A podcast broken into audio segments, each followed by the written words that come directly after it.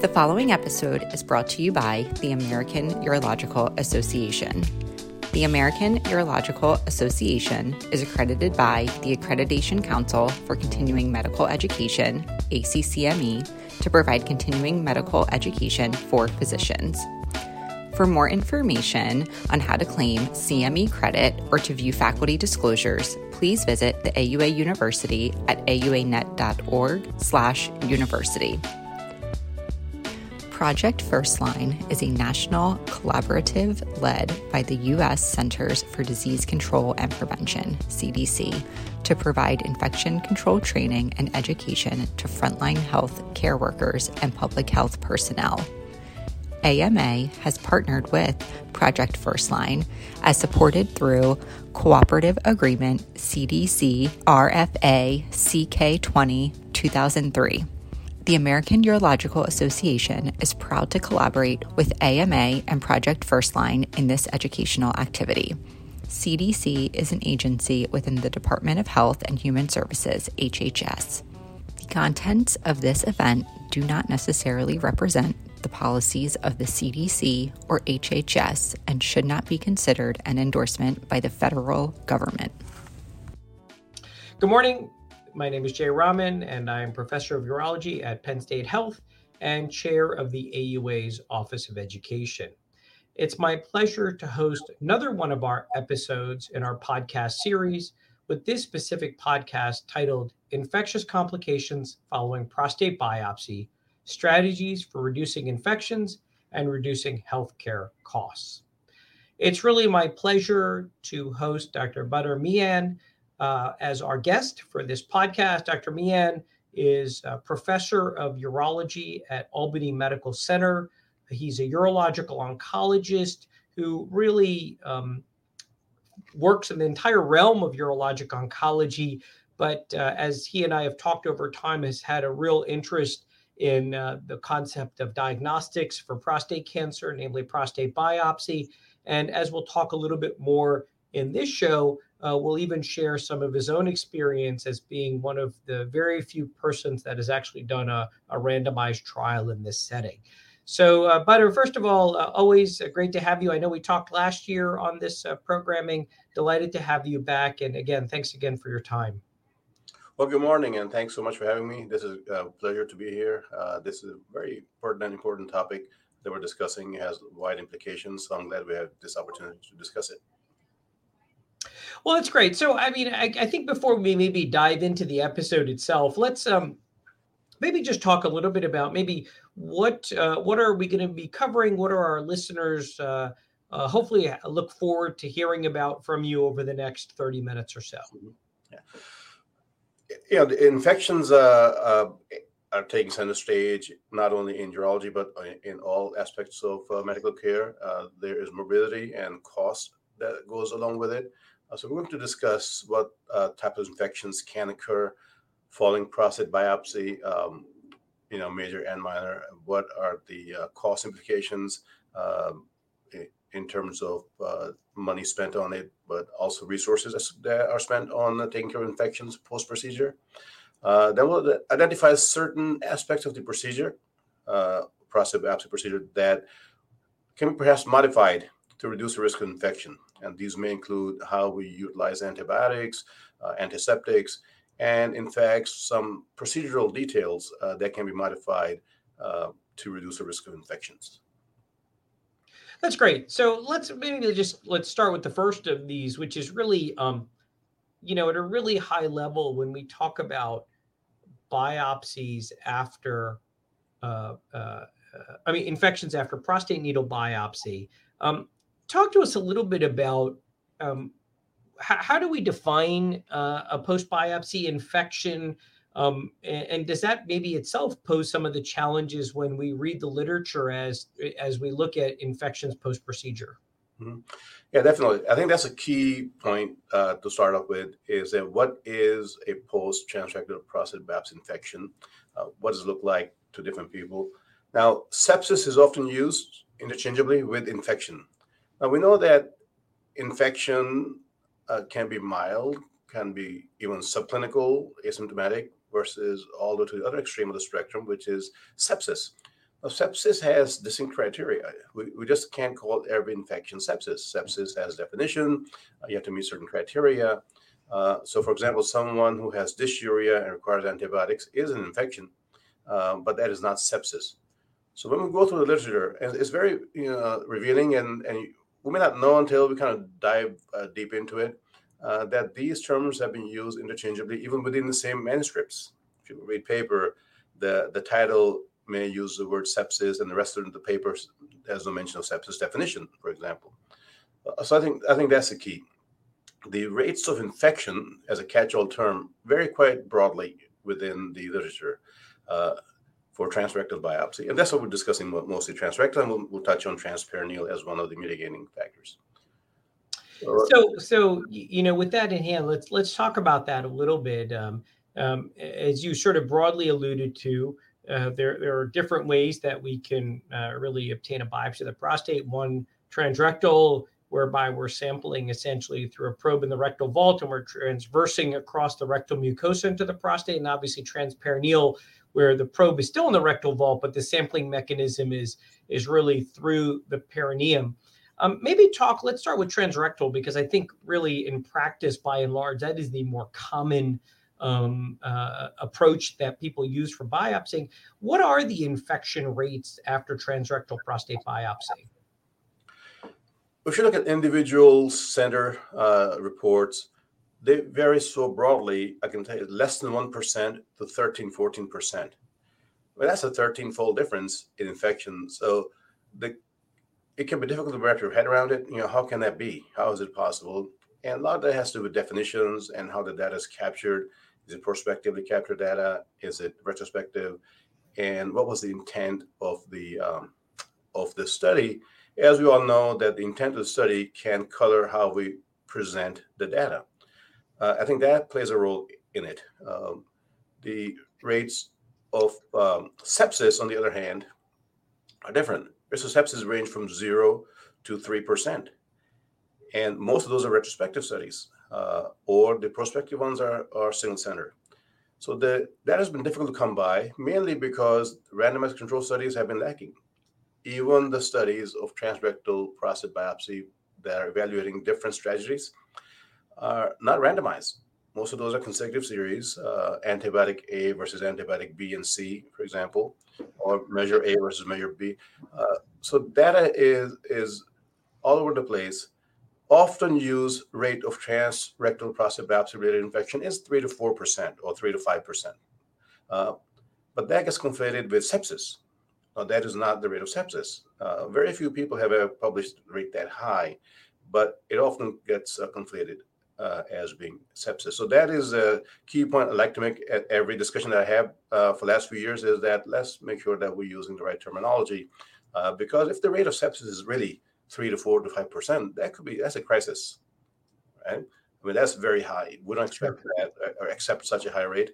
So the rates of three to five percent of post transrectal prostate biopsy infection is fairly commonly uh, understood um, to be what's out there. Now this is primarily based on um, observational studies. Sure. Not so much from randomized controlled trials. What about um, uh, transperineal? And, and I feel like, you know, some of the early reports were are um, 0% uh, infection rate and obviously 0% sepsis rate, but but maybe maybe that's not entirely accurate. Maybe give us a sense of, of the transperineal route. Right. I think 0% rate of infection for transperineal had been promoted you know, in publications and social media and in discussion. And and turn out that's like a zero percent, it's like a mythical rate. Uh, it is virtually impossible to get zero percent because even the clean procedures that are done under sterile conditions don't have zero percent infection, right? So there's some percentage. Uh, as that has become uh, more uh, widely available, more folks have utilized transperineal route, but we're seeing more infections. Um, UK study where they looked at retrospectively looked at folks who had been performing transrectal biopsies and they noticed that the rate of possible infection defined as fever and or need for antibiotics after biopsy done through the transperineal route 3 to 4% that's very different than 0% now maybe again the terminology of sepsis versus infection gets conflated. Yes, those were near near zero percent sepsis, not exactly zero, um, but the infection rate, if you use uniform definition, turned out that in a large UK study from 10 centers over 1,200 patients was three to four percent. That seems somewhat similar to what we see on average for transrectal biopsy. Again, not sepsis, but infections. Um, so there too, what we're learning uh, that the rates are becoming variable, and that is a bit of a measure of how the data is uh, defined and then captured. Sure, sure. So, um, you know, obviously we've spoken a lot thus far about uh, observational and retrospective data, and and uh, you know we're going to finish the program uh, obviously talking a little bit more about um, you know what I always consider the holy grail of, of data, which is you know randomized prospective trials, and and we're going to speak a little bit about your trial and certainly some of the data out of the multi-center trial. But before we get into sort of those head-to-head comparisons, let's just take a little bit of time and talk a little bit more about um, uh, mechanisms and methods by which um, um, uh, modalities can be altered or and preventative measures can be taken to decrease the likelihood of infection. So let's, I mean, we're going to focus this section maybe mostly on transrectal mm-hmm. biopsy because I think a lot of these strategies are, are most relevant in that domain. And, and honestly, it still remains uh, probably the dominant approach that is used in clinical practice. So, mm-hmm. talk to us a little bit about um, the first question I'm going to ask you about is the concept of targeted antibiotics versus empiric antibiotics. What, what does that exactly mean, and, and what is some of the data uh, behind that? Right. Well, it's very germane because uh, I would estimate about 80% of the biopsies in the country are performed transrectally. Uh, uh, what you know, the, what spawned this idea of targeted biopsy was the um, the fact that nearly a quarter to a third of bacterial flora in the rectum were resistant to our commonly used antibiotics, namely fluoroquinolone. We, have, we have had a love affair with you know with Cipro and Levaquin for since I was a resident, so we have overutilized those medications, uh, abused at uh, to some extent. Uh, not just us. I mean, I would like to take a lot of the blame for it as in urology, but at some point we have to you know look at the oh, sort of uh, ten thousand foot view that we are, in fact, a small part of the antibiotic abuse chain. Uh, there's a lot more that happens before uh, we get in the game and also, also after. You know, farming in the industry, food chain, uh, primary care uh, uh field, etc.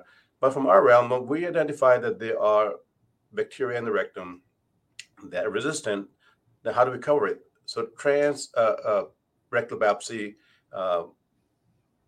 you know, the prep for that included empiric antibiotic, which was mostly Cipro. Some people use other antibiotics, gentamicin, etc rectal culture using a, a cotton swab, tar, uh, you know, culturing that and identifying the bacteria that are present and whether those are resistant to or sensitive to the commonly used antibiotics is called target biopsy. So based on the culture uh, of the um, of the rectal content, uh, we could identify the most appropriate antibiotic and and hope to reduce the risk of infection. Uh, and that had a lot of promise when it when it first came out. Uh, m- more recently, the data is suggesting that the difference between empiric antibiotics and the target antibiotics has diminished. And it's not clear exactly why that is. Again, some of this may have to do with how the studies are devised and, and reported. Uh, so target antibiotics made sense, right? I mean, it, it made all the sense, and many folks did it. We had a sort of a natural experiment in our system. We had one hospital across the street, which is the Veterans Hospital, were performing transrectal um, biopsies after rectal culture using target approach. And the other hospital, we were not. So when we looked at the uh, the results, we found no major difference. Meaning, despite targeted antibiotic utilization, the rates were not that much lower. That may be because our baseline rates were not that much higher to begin with. So the baseline rate may have something to do with how much of uh, impact you can make by use, you know, doing your uh, intervention, whatever that is. Uh, so many folks uh, uh, stand by it; they still use it. We are we were on the fence, and we have not switched to that approach. Uh, our approach remains unchanged for the last a good 15 years. In fact, 2007 is when we use a current regimen, and we have not escalated it, which is one of the one of the problems is that uh, we can keep adding on more antibiotics, and there's antibiotic uh, sort of stewardship that comes into play here. We cannot just keep uh, adding on more and more antibiotics. So, sure. Um, and, and, that sort of brings sort of to the related. We've talked a little bit about targeted versus empiric. Uh, the concept of maybe adding on antibiotics is is you know broadly you know the concept of augmentation mm-hmm. and and you know maybe your thoughts on that and and you know obviously there's different combinations of augmentation you could do it oral and then peri procedure give uh, a parenteral, whether it's IV or IM. You could give multiple IV or IM agents. So, what what's your sort of broad thoughts on augmented regimens? So, the augmentation can be you know heavily augmented or borderline augmented. Our approach from 2007 onwards has been one tablet of Cipro and one tablet of Bactrim before, and then later that evening, one day coverage we started made that change and we're not sure exactly why but there was i believe one case where you know there was one sensitive bug that was sensitive to one not the other but this has been so long ago so we can't really tell you exactly how but this was pre augmentation era what i mean by that is before augmented antibiotics became in vogue uh, we made that change other folks have utilized a combo of iv or intramuscular injection plus oral antibiotics Others have increased the duration. Our duration, uh, both on the clinical trial and clinical practice, is single day. Okay, one day's worth of oral antibiotics and no parenteral. Or we use parenteral IM injection only and no oral. But in many circumstances, both academic centers and community practices, small and large practices, uh, they use combination of parenteral plus oral and oral is often three days. Mm-hmm. In my view, that's should not be necessary um, because past that initial uh, um, trauma, the insult of the biopsy, past 24 hours, there should be no benefit, no need for it. And we'll learn that. We'll know that from a lot of former studies. So augmentation has worked to reduce the rate of infection in many situations. Uh, it's just a matter of how aug- you know, quote unquote, augmented you want to be. And if you end up using three antibiotics, I think that's time to take a pause. Yeah. Go back and see what is it that we're doing requiring three antibiotics and others doing using one antibiotics and have the same or better results. Yeah, I think I think you're totally right. And and you know, I think you raised a great comment, which is really when one looks at augmentation, it's not just the number of antibiotic therapies, but it's the duration of therapy. And and I think I can't remember, but I think even part of the the AUA choosing wisely campaign is is really 24 hours uh, uh, at the most, I, if I recall correctly. And so this concept of three days and five days. Um, to be perfectly honest, even if you're using a single antibiotic and you're not augmenting, I would argue three days and five days, as you alluded to, are are too much. What about um, maybe some procedural type modifications that you can do. I mean, I, I think, um, I mean, I've, I've, written a little bit on it, but others have certainly talked about uh, the concept of, um, you know, iodine rectal preparation, um, uh, maybe uh, formalin or alcohol on the on the needle. Uh, talk uh, sort of that's distinct, to be honest, than than some of the antibiotic stuff. Talk a little bit about that, and then maybe we'll change gears uh, and, right. and sort of move on to some of the procedural elements. Right. right. I mean, as we know, to um, destroy bacteria, you can use antibiotics or antisepsis, right? I mean, that's pretty well. Uh, rectal antisepsis seems like a fairly simple thing to do. Uh, now, when I was a fellow in Houston, standard rectal prep used to be a neomycin enema. Hmm. You know, patients there were coming from uh, different uh, cities. They would, you know, they would come in. They didn't have the prep, so they would come in, and they would get a neomycin enema, as opposed to a Fleets enema right? So it's not a new concept. And then you've written about it, others have written about it and validated your approach of uh, using povidone iodine rectal prep, reduces the risk of infection to quite low, and sepsis extremely low. Uh, other measures that have been utilized is to cleanse the needle. I mean, why not? I mean, it, it takes literally two seconds to cleanse the needle. Uh, we don't. We have again, you know, you have to look at your your rates and see what things to change. But if your rates go up, that's certainly something that's easy enough to do. Formalin, I think alcohol is just as good. Um, you know, you know, whatever you need. Some cleansing of the needle between procedures, and then using rectal uh, prep. Now, rectal prep, there used to be a gel, iodine gel, uh, was available, you know, in the hospitals, which is uh, which is no longer being produced. Uh, that can be utilized as opposed to um, regular KY jelly, for example, uh, to reduce the uh, the bacterial count. You know, in the end, it's not just any bacteria, right? It's the count. It's a mm-hmm. load of bacteria that's transferred to cause infection. So the goals here are to reduce the bacterial load in the um, in the rectum and any potential transfer. So those measures have been very successful, and I will look at those measures before I change to broader antibiotic coverage, for example.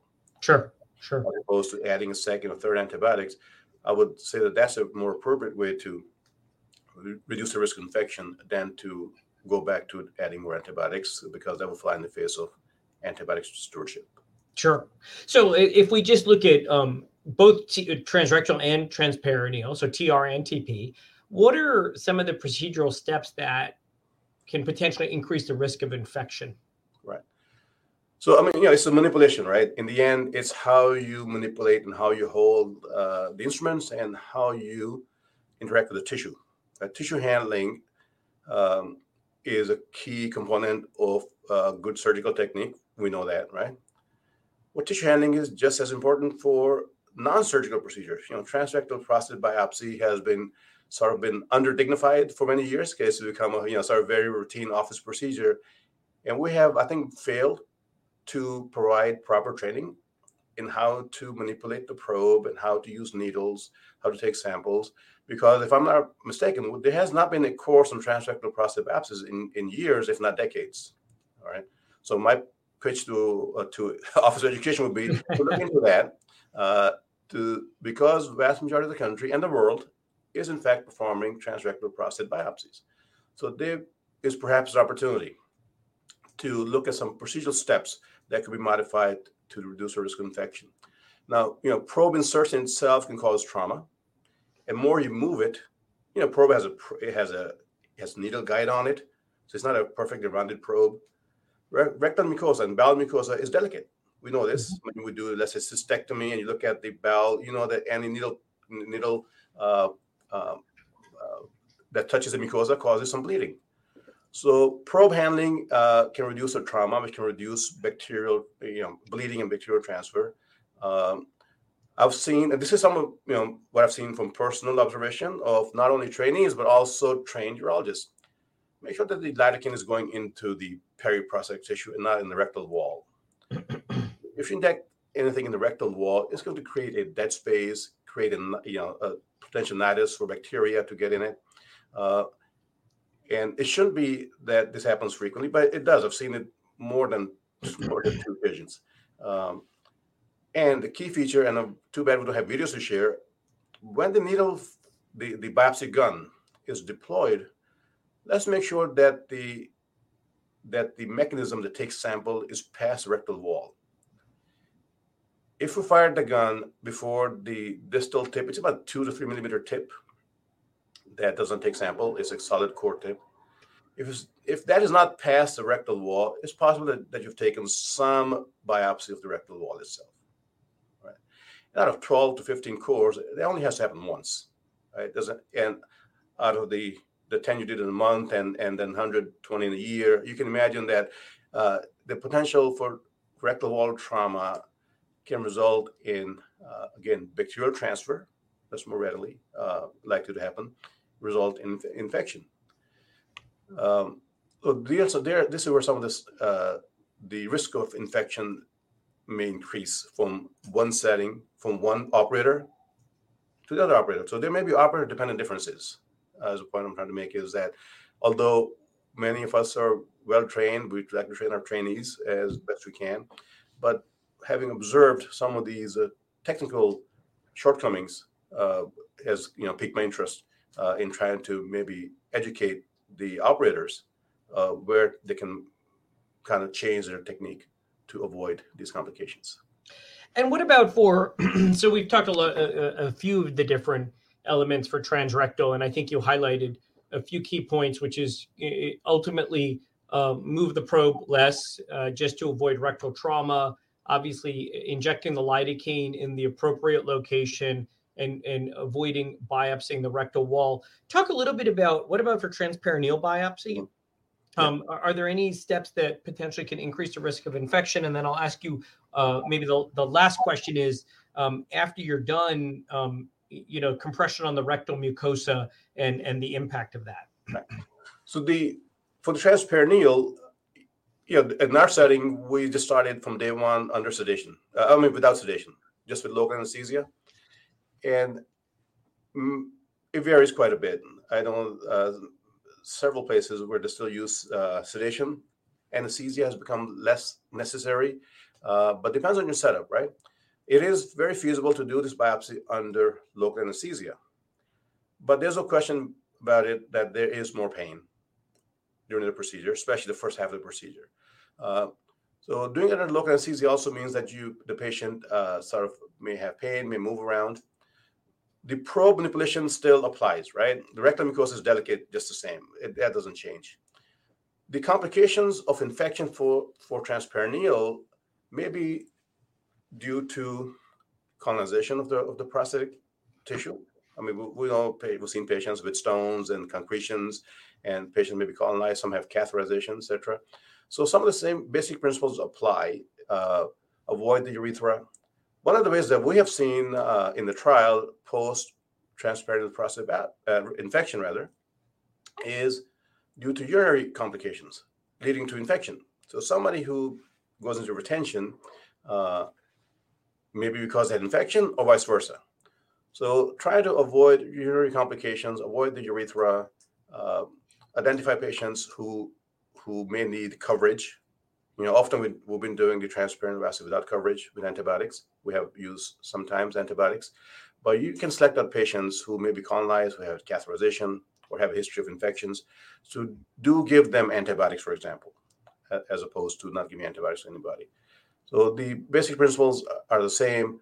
The rate of bacterial transfer from rectum to the prostate is low, but turns out that a lot of patients who have post transrectal biopsy don't have prostatitis. So the infection probably happens not from the bacteria going to the prostate, but rather into the bloodstream. How could that happen? And that brings me to back to the you know question you asked about the transrectal and and and uh, avoiding the rectal wall uh, and manipulation of the probe the distance between the right base lateral biopsy and the right mid lateral biopsy is about one centimeter. So I will see trainees and trained uh, urologists to move the probe all over the place. So if you if you know what the next biopsy is, all you have to move the probe is by a centimeter, really, mm-hmm. maybe maybe one and a half. That's about the extent of manipulation. So what I've been doing post transrectal biopsy since I was a trainee, that's how we're trained is to remove the probe at the end and insert digital uh, finger into the rectum and apply manual compression with the finger, not with a probe. So what I've learned, and many uh, the people that used to work with me, is that there are in fact you feel bumps on the rectal mucosal wall. What are those? Well, it turns out, and we confirmed that with the GI colleagues who do colonoscopies, that when you poke the rectal mucosa with a needle, there's going to be small hematomas. And I just did a recent experiment, thought experiment in the last month or so. I just quantified out of 10 biopsies, I can feel at least in four or five patients who have transrectal biopsies, some bumpy rectal mucosa. That creates a hematoma uh, that becomes a nidus for infection and may result in infection or sepsis. And that's why one of the reasons why we don't see prostatitis as a complication, even though patients may have infection. Right? Hmm. So there's other mechanisms for bacterial transfer which are not direct from the rectal rectum to the prostate tissue necessarily, but it could be the in between, the phase in between where hematomas are created. So I compress those for for 60 seconds. It's a long 60 seconds. You know, you want to get in and out.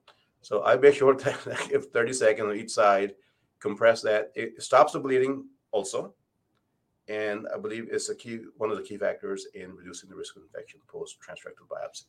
Very practical, very very practical point there. So you know, we we sort of kicked off um, talking a little bit about the retrospective data and, and some of the challenges associated with that.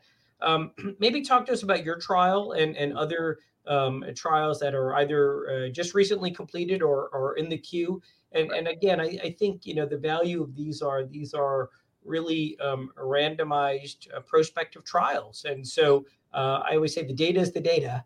And um, and I, I, think that it's valuable for our listeners to know what these prospective trials are showing. So go ahead, tell us a little bit about your trial and, and others that are out there. See, like everybody else, you know, we're converting, we're, we're thinking of converting to transperineal um, because that was the trend, and everybody who the experts in the field were talking about that. So, so we decided, okay, well, we're gonna have to look at that. But all we did was just not just convert, but rather plan a study around it. Right. So we did a uh, randomized study. 763 patients were randomized, 718 completed. And we noticed that there was no, in fact, there was no sepsis in either group. So that, that's one of the key features. Uh, we then looked at infection. Infection we define very broadly, including fever, uh, as well as antibiotics without documented infection. So if, for example, a patient calls in the middle of the night, you know, gets a hold of my colleague who knows the patient had a biopsy, now has, uh, you know, some dysuria, maybe feels warm, they may get antibiotics because that's not time to get culture, etc. So we looked at antibiotic utilization as a real event and and also fever. You know, fever. Somebody calls for fever, and they're going to get antibiotics. This has sometimes happens in practice because you cannot wait for it, or they cannot come to the clinic or go to the ER. So broadly defined infection rate, you know, 2.6 percent versus 2.7 percent. So no no real difference. Um, the similarly the rate of non-infection you know we also looked at the hemorrhagic there's a concern about transrectal biopsy resulting in more um, uh, rectal bleeding episodes uh, requiring intervention, or for transperineal retention of urine. You know, it's been published that urinary retention is a is a complication following transperineal. We did not see that either. So for both of the commonly expected um, complications did not occur. Uh, so the rate we found to be not really different. The difference is that we did use one day or single dose of antibiotics for transrectal procedures. And we rarely use antibiotics for transperineal, except if the provider thought the patient was at risk, for example, those who have a catheter in place, right, or those who have had infection. So some of those may have received antibiotics for transperineal. Now, compared to the other randomized control trial, which is not published yet, but um, well, ours is published. It's in Journal Urology. The other trial uh, is in um, it's, it's being evaluated for publication. It was presented by Dr. Jim Hu at the SUO meeting um, a couple of weeks ago. So their definition of infection is different. Uh, is uh, it's less broad, is more defined, but they also reported uh, similar risk of infection post transrectal and transperineal biopsy. The rates were 0% for transperineal and 1.4% for transrectal, but these, these are not sepsis. These are infection, and mostly all those were uh, were non uncomplicated UTIs. Uh, we're not sure whether they they have a, a documented UTI as their uh, outcome um, because it's not published yet. But this is just from the presentation. So statistically, there was no difference uh, in the post-transrectal and post-transperineal prostate biopsy for in both trials. And the key thing to remember is that the sepsis rate for almost 800 patients in two trials was zero still. Mm-hmm. Right? The infection rate, if you call it, um, now in fact we did a, another sort of sensitivity analysis, and we redefined our primary outcome that was more restrictive, like the European definition or, or like the definition used in the other multicenter trial. And our rate is 1.4% versus 1.7%. So similar, uh, no matter how we look at it. So this creates a situation where you know the the randomized clinical trial data challenges the belief, the dogma. Now, in general, it makes sense. You know, if you avoid the rectum, there should be less infection. Uh, but the, the decrease in infection, at least in these trials, was not detectable. Mm-hmm. What about um, are are there any other trials on the on the horizon um, that are maybe coming in the queue? Right. So the the multi-center U.S. trial uh, led by Cornell and Dr. Hu that's being expanded uh, because the rate of infection was too low, um, lower than the pre-estimation. Uh, so that has to be expanded. Uh, the there's a UK trial uh, called the Translate trial led by Richard Bryant and, uh, Alastair Lamb. Their primary outcome of interest is not infection, really. Uh, theirs is more about cancer detection rates. But as a secondary analysis, they will look at the trans uh, the, bio, the infection rates between the two procedures, and they'll have about 1,100 uh, some patients. Uh, a, there is a another trial, French trial uh, there too, the primary outcome was not defined as infectious complication, but rather uh, cancer detection rates. But they're also going to look at infection. So the, the two main trials that had predefined infectious complication as the main primary outcome are just ours, the PROBE PC trial, and the uh, the Cornell uh, trial that's funded by the uh, by NIH and PCORI. Um, so there'll be more data coming forward, but turns out that the um, the rate of infections which are reported or thought to be, you know, the, the, the truth, for example, may or may not be true for both procedures. Yeah.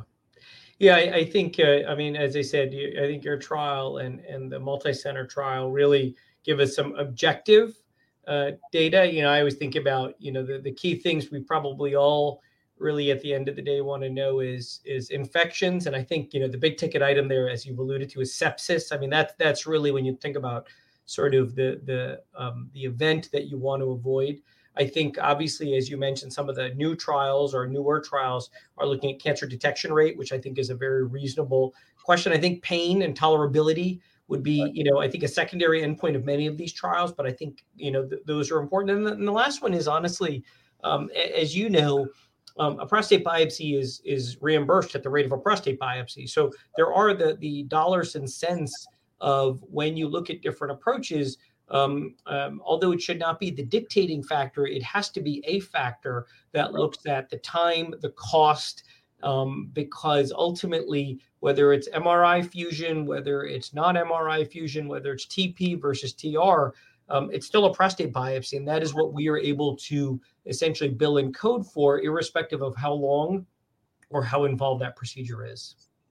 Definitely, the, you know the it it the time it takes to do transrectal versus transperineal, the transperineal almost doubles the, the time requirement for that procedure. It may not be all your time, but the the utilization of their space for the biopsy as well as your time uh, almost doubled. Uh, and if there's a true benefit to it, it makes no difference. We do it, you know, we do things anyway. Uh, the biopsy utilizing MRI fusion also doubles your time, but the payment is about the same. Mm-hmm. There's no additional code or payment, but we do it because it's the right thing to do. Right. Uh, is more precision to the fusion guided biopsy. So we do the fusion, we absorb the cost and our time and do it um, because there's there was reason to do it.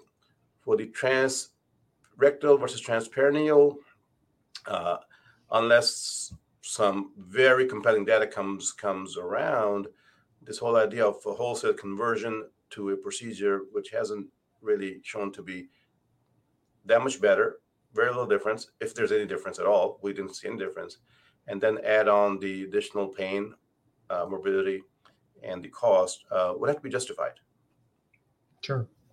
Well, Badar, I, I just want to really thank you. It's it's always uh, great to have you on. I, I, I feel that there there are not a lot of people that will take questions like this and, and actually do the rigors of doing studies and investigation. So we obviously always appreciate your your thoughts and, and obviously everything that you uh, you contribute to, to the field.